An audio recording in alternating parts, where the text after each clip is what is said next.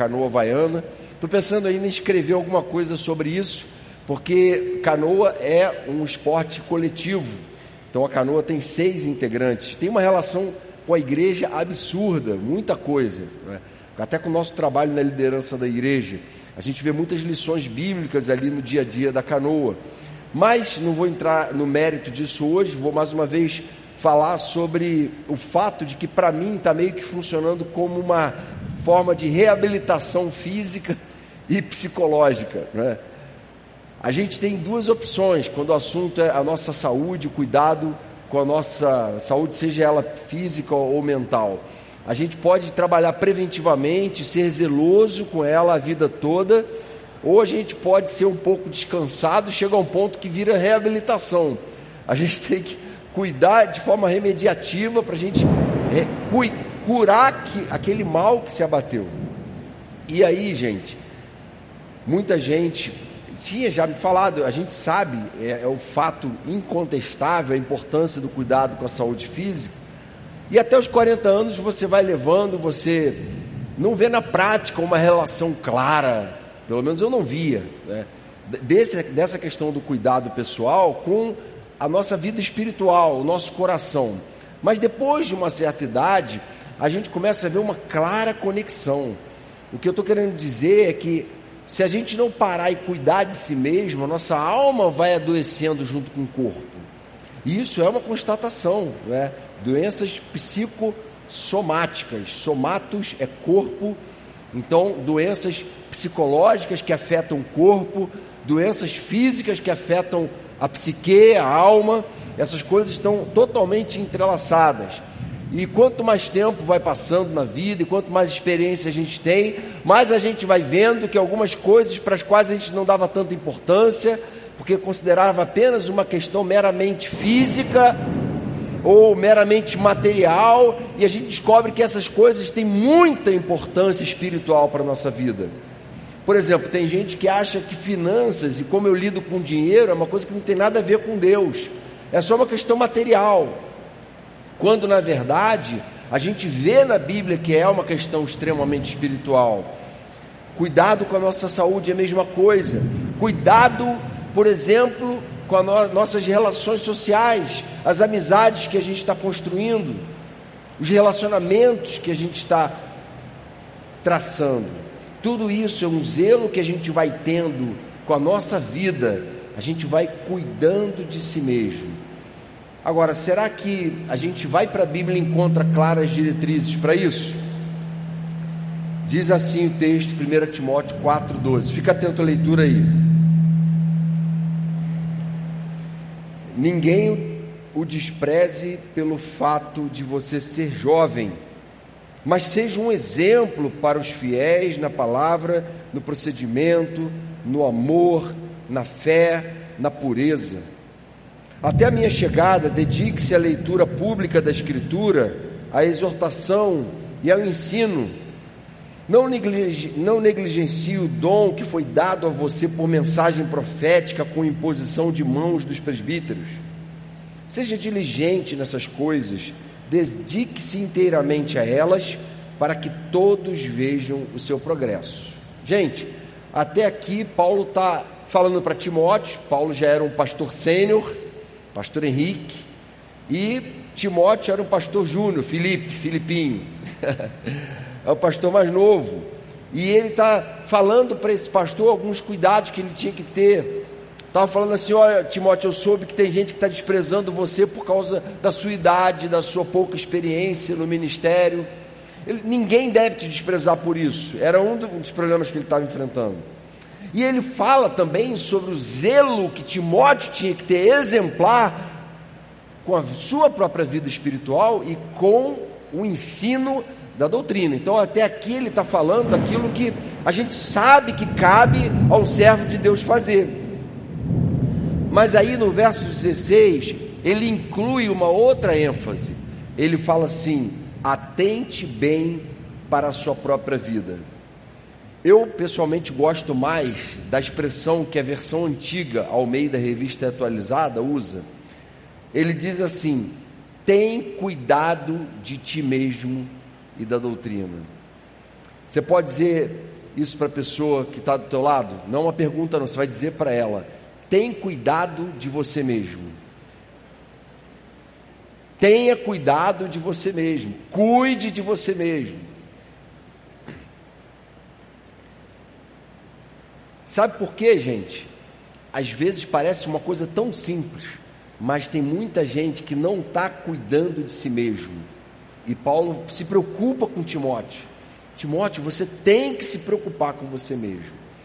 Além da questão do desprezo pela idade que ele tinha, Timóteo estava enfrentando um outro problema também no ministério dele. E esse problema que ele estava enfrentando era o falso ensino de falsos profetas que ensinavam que casamento devia ser proibido e ensinavam a ingestão, a, proibiam também a ingestão de alimentos que Deus, segundo Paulo, tinha criado para serem objeto da glória de Deus, da graça de Deus. Deus criou esses alimentos, está lá em 1 Timóteo 4, 3, no início do capítulo, para serem recebidos com ações de graças. Ou seja, ele enfrentava um problema de resistência, porque ele era um cara que não tinha tanta presença assim, e ele enfrenta o problema de uma heresia legalista que dizia assim: é proibido casar e é proibido comer certas coisas. Quando Paulo diz o seguinte em 1 Timóteo 4,4, nesse mesmo capítulo: tudo que Deus criou é bom e recebido com ações de graças, nada é recusável, porque pela palavra de Deus e pela oração é santificado. No entendimento de Paulo, todas as coisas criadas eram boas e o papel da igreja não é sair por aí demonizando as coisas criadas, porque um dia Satanás usou essas coisas. Não. O papel da igreja é reconciliar todas as coisas com Deus, é santificar todas as coisas criadas pela oração, em oposição ao que estava sendo enfrentado por Timóteo. Entendem que havia gente se gabando de uma espiritualidade tão elevada que proibia o casamento? Entendem que é muito fácil esse tipo de coisa acontecer? Mas aí, gente, Paulo dá uma ênfase importante para Timóteo em relação ao papel pastoral dele em zelar pela sã doutrina, mas ele faz essa outra observação e eu quero hoje só destacar essa observação dele. Cuida de você mesmo. Tome cuidado com a sua própria vida. E a pergunta é: Timóteo estaria cuidando de si mesmo? Será que Paulo não tinha informações que levaram ele a chamar a atenção de Timóteo para isso. Timóteo, você não está cuidando de você. Timóteo, ouço falar de um, de um tal labor, de uma tal dedicação ao ministério, que você acaba não cuidando de você. Cuidado, porque você pode cair num ativismo e num tipo de rotina que vai acabar esfriando seu coração porque você já não tem mais tempo para ler a Bíblia, você não tem mais tempo para orar, você não tem mais tempo para estar na presença de Deus, porque o tempo todo você está ajudando pessoas, você está servindo e você está fazendo coisas. Será que Timóteo estaria cuidando do seu próprio coração diante de Deus? Será que ele estava zelando pela sua própria alma? Será que ele estava cuidando também da sua saúde física e emocional? Porque para Paulo parar e dedicar essa chamada aqui, provavelmente ele não estava, e muitas vezes nós também não estamos. Agora, a gente vive numa cultura que supervaloriza o cuidado pessoal. E aí, quando a gente se converte, a gente descobre que há uma vaidade, há um orgulho que move essas coisas. E a gente pensa assim, pô, eu não quero me associar a pessoas narcisistas que ficam lá na academia, na frente do espelho, puxando ferro para ver o músculo está crescendo. Eu não quero me associar a essas pessoas narcisistas que fazem de tudo para ganhar seguidores e curtidas nas redes sociais. E aí essas pessoas acabam se tornando desleixadas, porque se converteram, como se Deus estivesse exigindo delas que elas desprezassem o cuidado de si mesmas. É um outro extremo. Agora, será que esse desprezo de si mesmo, do cuidado de si mesmo, é bíblico? E aí eu vou trazer uma lição só hoje. Esse dia vai entrar para a história, o dia que Jonatas trouxe uma lição só. o cuidado com a saúde está presente na Bíblia do início ao fim. Será que está mesmo? Será que realmente Deus está preocupado com essa questão material da nossa saúde física? Será que Deus é um Deus realmente preocupado com isso? O que a Bíblia ensina sobre isso? A primeira lição que eu vejo que Deus ensina está lá no quarto mandamento, que diz o seguinte, em Êxodo 20, verso 9: Seis dias trabalharás e farás toda a tua obra, mas o sétimo dia é o sábado do Senhor, teu Deus. Não farás nenhum trabalho, nem tu, nem o teu filho, nem a tua filha, nem o teu servo, nem a tua serva, nem o teu animal, nem o forasteiro das tuas portas para dentro, porque em seis dias fez o Senhor os céus e a terra, o mar e tudo que neles há, e ao sétimo descansou. Por isso, o Senhor abençoou o dia de sábado e o santificou. O que que o texto está dizendo para a gente aqui? Deus colocou em um dos dez mandamentos, que é o resumo de toda a lei, e por ser o resumo de toda a lei, é o resumo de toda a Bíblia, para dizer que esse decálogo aqui, ele não é só um punhado de coisas que tem pé de igualdade com o resto da Bíblia. Não, eles são a síntese da síntese, do, do supra-sumo do mais importante. E no, nesse lugar, Deus coloca para a gente um mandamento. E o mandamento é a gente guardar um dia de descanso, porque, segundo o relato da criação, durante seis dias Deus trabalhou, mas no sétimo dia o próprio Deus descansou. É claro que isso é o que os teólogos chamam de antropopatismo, é quando é, se atribui a Deus uma característica humana para o ser humano então entender o que está se passando. E o que o texto está dizendo para a gente então é que o sábado tem uma função fundamental. E aí alguns caem no legalismo de entender que é o li sábado literal. Mas a gente entende que o sábado tinha um aspecto cerimonial do culto e as leis cerimoniais não fazem sentido uma vez que Jesus veio e cumpriu elas de uma vez por todas. Tudo bem, então hoje a gente não precisa mais cumprir o sábado, porque todas as leis cerimoniais foram cumpridas por Jesus na cruz e ele nos isenta do cumprimento dessas leis. Concordo, é verdade. Mas tem um aspecto dessa lei aqui que não muda, que é o fato o princípio bíblico de que a gente tem que ter um dia, no mínimo, na semana de descanso. Pelo menos um dia tem que ser um dia de contemplação, um dia de buscar a Deus, um dia de adoração, um dia de descanso, um dia em que eu vou parar a máquina. O problema é que a gente não respeita esse descanso e a gente corre o risco de se tornar alguém muito adoecido, alguém que só vê sentido para a vida naquilo que ele mesmo faz não vê sentido para a vida naquilo que Deus fez. Há teólogos que dizem que o sexto dia na criação é foi o dia mais importante, porque no sexto dia Deus criou o homem, e o homem é a coroa da criação, feito à imagem e semelhança de Deus. Mas aí outros teólogos dizem assim: não é, não é o sexto dia o dia mais importante. O dia mais importante é o sábado. Porque diz o texto que Deus não criou nada no sábado. Mas Deus santificou o sábado como um dia de culto, um dia de a gente se voltar para Deus, um tempo de a gente parar e pensar no sentido de tudo que a gente fez nos últimos seis dias.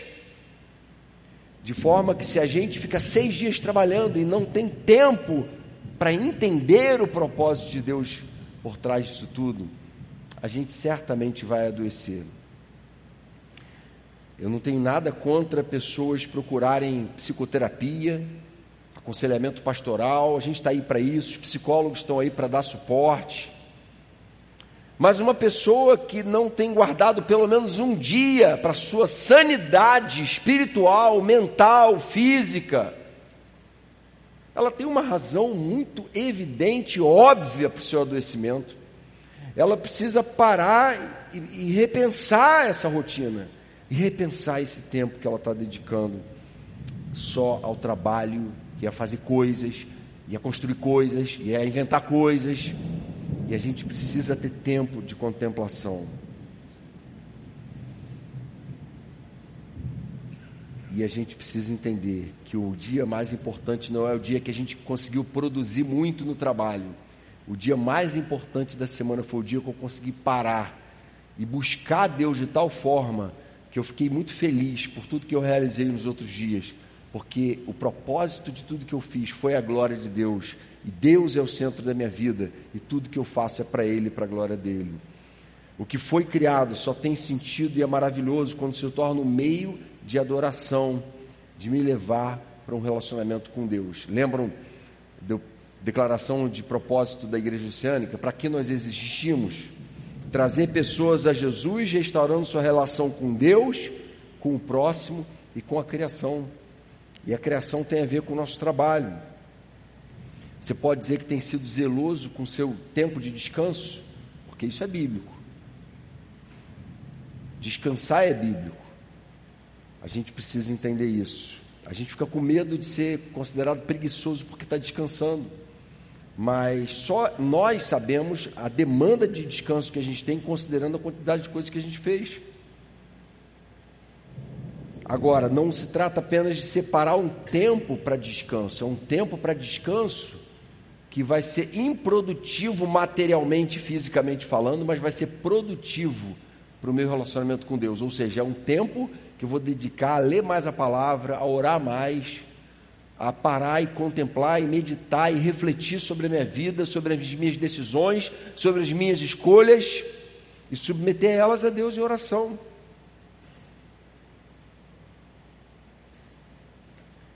Para citarmos outra expressão de cuidado pessoal que a Bíblia encoraja, esse eu não vou ler o texto, vou só citar.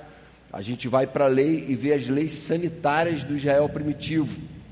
Ou seja, cuidados que Deus estabeleceu para o povo dele no deserto, que o povo tinha que ter.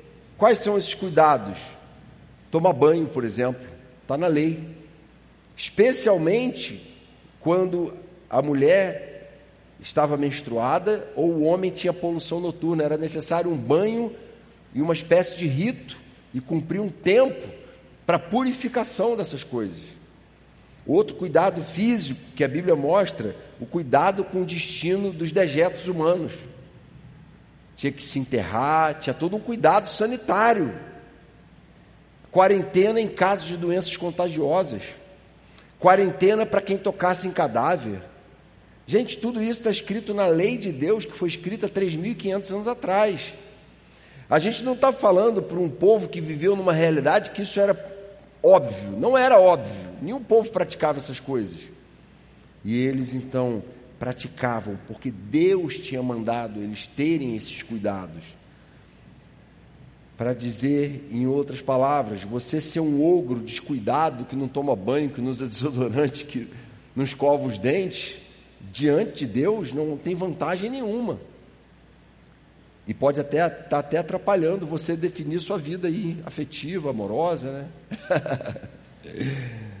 então, leve a sério isso. Né? Só para citar um cuidado. Um outro cuidado, uma outra questão que a Bíblia ensina a respeito é, dessa relação do corpo, da vida física, como algo que Deus se preocupa, está lá em 1 Coríntios 6,18.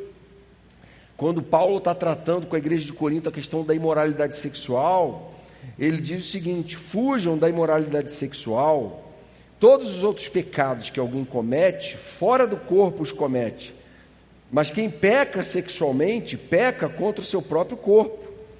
Acaso não sabem que o corpo de vocês é santuário do Espírito Santo que habita em vocês, que lhes foi dado por Deus, e que vocês não são de vocês mesmos? Vejam bem, a gente vive num mundo que, por um lado, exalta o valor do corpo, da saúde, da força, da beleza física. Por outro lado, as pessoas se vendem barato no mercado da promiscuidade sexual e da imoralidade sexual. As pessoas se entregam a essas coisas. E Paulo está falando que por que razão a gente não se entrega? Por que razão um cristão quer se manter puro nessas questões? para mostrar que ele é melhor do que os outros. Não, ele está dizendo por uma razão simples, porque o nosso corpo não é nosso, ele é de Deus, para ser um instrumento de justiça, ele é habitado pelo Espírito Santo. E como tal, nosso corpo deve ser entendido com muita seriedade, com muita pureza. E ao mesmo tempo, a gente tem que ter um cuidado muito grande. Se a gente considera uma coisa valiosa, preciosa, cara, a gente cuida dessa coisa. Tem gente que contrata seguro. Por quê? Porque a gente dá muito valor àquilo. E o que Paulo está falando, tenham cuidado com o corpo de vocês. O corpo de vocês tem que ser santo, é para a glória de Deus. O corpo é bom. Algumas pessoas seguem uma ideia grega dualista que entendia que o corpo era mal, porque o corpo era matéria. E aí o espírito, o espírito é bom, porque o espírito é imaterial. E aí eles dividem então a existência em matéria má, corpo, e alma boa, espírito. Quando na verdade o que a Bíblia diz é que corpo e alma foram criados bons por Deus. E corpo e alma foram afetados pela queda. E corpo e alma são redimidos por Jesus na sua ressurreição. Amém? A gente tem que entender assim. Então é uma outra lição e um outro ensino bíblico que faz a gente entender a seriedade e o cuidado que a gente tem que ter com o corpo.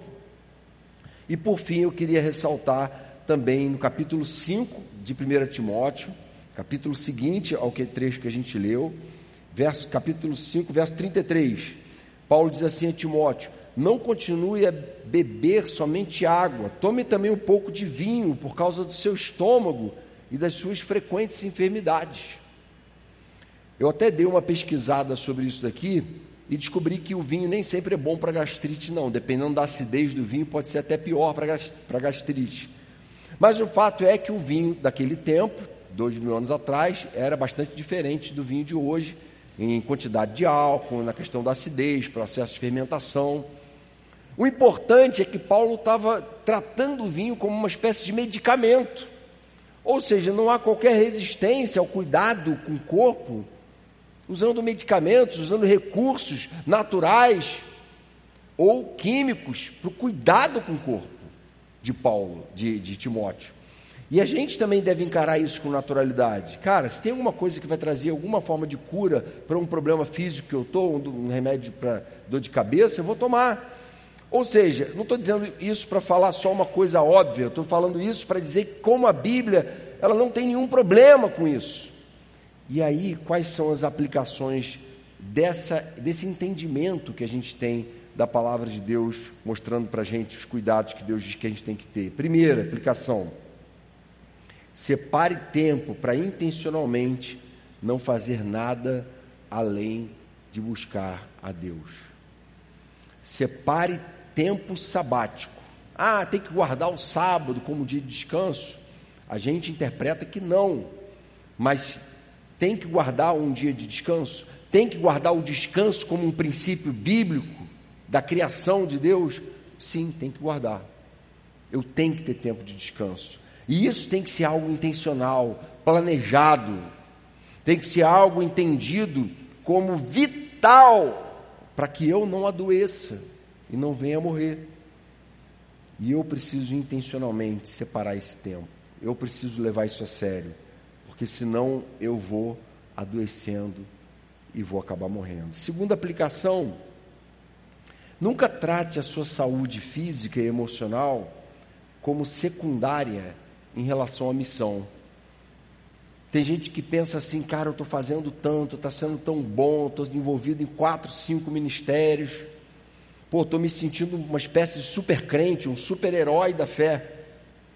Quando na verdade, gente, muitas vezes, muita atividade pode fazer a gente ter pouco tempo assim com Deus, e pouco tempo para cuidar do mais importante. E a gente então não entende que a nossa própria saúde física e emocional também é a nossa missão. Paulo fala assim em Tessalonicenses 5:23, que o próprio Deus da paz os santifique inteiramente, que todo o espírito, alma e o corpo de vocês sejam preservados irrepreensíveis na vinda de nosso Senhor Jesus Cristo. Interessante que ele fala não só a nossa alma, mas o nosso corpo também tem que ser preservado. Ao entendimento de que eu preciso, eu sou responsável pelo modo como eu estou administrando os recursos que Deus me deu, se eu estou zelando por isso. E eu preciso parar e fazer um balanço da minha vida. E eu preciso rever o modo como eu tenho administrado meu tempo, meus recursos, os dons que Deus me deu, e falar para o Senhor: Senhor, eu quero, é, enfim, parar para cuidar de mim mesmo e tratar o meu próprio coração, que não anda nada bem. E a gente precisa ser humilde para reconhecer quando as coisas não estão indo bem. A terceira e última aplicação: esteja certo de que esse cuidado aumentará em muito a sua produtividade no reino. Alguns aqui já leram a história de Elias. Se você pegar o trecho lá de 1 Reis 17 até o capítulo 19, você vai ver o momento que Elias tinha acabado de profetizar ali no Monte Carmelo contra os profetas de Baal e ele mata 450 profetas de Baal. Você imagina você ser usado por Deus para uma missão tão terrível ele ficou com o coração muito pesado. E ele se afastou e foi para o deserto, ficou embaixo de uma árvore ali descansando. E ele foi tomado de uma tamanha angústia por causa do peso da missão, de tudo que ele tinha feito, que ele pede a Deus a morte: Senhor, já cumpri tudo, acabou minha vida. Burnout ministerial. Acabou, Senhor. Não tem, agora, agora tá bom, minha vida já, já cumpri, já tá bom já foi pesado demais tudo que eu vivi até aqui, agora eu quero que o Senhor me leve. Mas aí diz o texto que ele dorme ali. E quando ele acorda, um anjo acorda ele, dá para ele pão e água. E com a força daquele pão e daquela água, ele caminha 40 dias e 40 noites em jejum pelo deserto até encontrar com Deus no Monte Horebe, para Deus dar o rumo do restante da missão dele no mundo, inclusive ele chamar Eliseu para trabalhar com ele, ser o sucessor dele no ministério profético. Estou contando esse caso de Elias para dizer que alguns aqui podem estar vivendo uma situação assim, cara, eu estou muito cansado, eu estou exausto, tem situações que eu estou vivendo que estão me deixando completamente esgotado. Por mim eu parava tudo, por mim eu largava esse projeto. Mas o que Deus quer não é que a gente se entregue, é que a gente busque a Ele. Não que a gente entregue os pontos, mas é que a gente se entregue totalmente a Ele. Que a gente busque socorro nele, porque não importa o que eu e você estamos passando hoje, o mesmo Deus que alimentou Elias e fez ele ir adiante no seu ministério, está presente aqui nessa noite e pode alimentar minha alma, sua alma e nos fazer sábios para a gente conduzir a nossa vida aqui nesses dias que a gente tem vivido, preparando a gente para ser muito usado por Ele ainda na nossa vida, no nosso ministério, dentro da nossa casa, dentro do ambiente escolar, do ambiente acadêmico. E Deus quer ensinar para a gente isso. A gente administrar a nossa vida com sabedoria, cuidar do nosso próprio coração e a gente entender que, em primeiro lugar, a missão de Deus somos nós mesmos. Né? Uma primeira frase, na primeira aula de teologia que eu tive no seminário, o professor falou isso. Gente, primeira coisa que vocês têm que entender: a missão de Deus, em primeiro lugar, são vocês mesmos. Ou seja, se eu não tenho deixado Deus cumprir na minha vida o propósito dele, não tenho deixado Deus tratar o meu coração, como é que eu vou até os outros, tratar os outros, ajudar os outros. Então, tem cuidado de ti mesmo. Cuide da sua própria vida, do seu coração e seja zeloso nisso. Amém? Feche seus olhos. Senhor querido, obrigado por essa lição que tua palavra nos dá nessa noite.